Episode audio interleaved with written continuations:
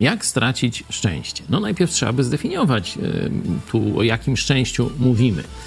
Nie mówimy o takim błogostanie i tak dalej, tylko kiedy mówimy o szczęściu, no to mm, chodzi o sytuację, kiedy my przygotowaliśmy wszystko i wyszło źle, no wtedy mówimy, przygotowaliśmy się dobrze, ale no nie mieliśmy szczęścia. Ktoś nie miał szczęścia. Sportowiec, no przywalił, mógłby trochę, na przykład Dzieliński, no jakoś troszkę w lewo, w prawo, nie miał szczęścia, trafił y, w bramkarza. Albo z kolei z innej strony mówimy, no y, nie za bardzo wszystko dobrze po ludzku przygotowane, powinno się nie udać, no ale miał szczęście i się mu udało. Czyli jest to, tu szczęście rozumiemy jako, jako jakaś dobra okazja, którą albo człowiek zobaczy i wykorzysta, albo nie, albo jakaś taka dodatkowa pomoc, która przychodzi nie wiadomo skąd. No, chrześcijanie mówią od Boga, tam ateiści, no to tam może im, nie wiem, od ciotki Małpoluda, no tam już nie wiem skąd, ale no, że gdzieś z zewnątrz, nie?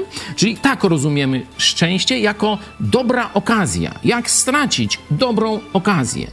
Najlepszym sposobem do stracenia tak rozumianego szczęścia jest w ogóle go nie dostrzec. Nie dostrzec dobra, nie dostrzec dobrej okazji. I o tym mówi właśnie księga Jeremiasza, o tym mówi Biblia, jak właśnie w ten sposób stracić szczęście. Bóg jasno to mówi. 17 rozdział Jeremiasza, 5 werset.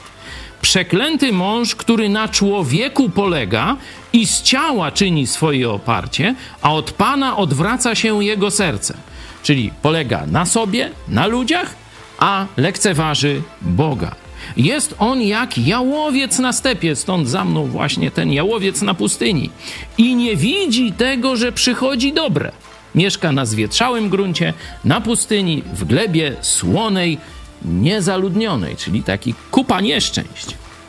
Jeśli polegasz na człowieku, a odwracasz się od Boga, to będziesz, można powiedzieć, takim kłąbkiem nieszczęść. Nie będziesz widział, że koło ciebie przechodzi szczęście. Nie będziesz widział dobrych okazji.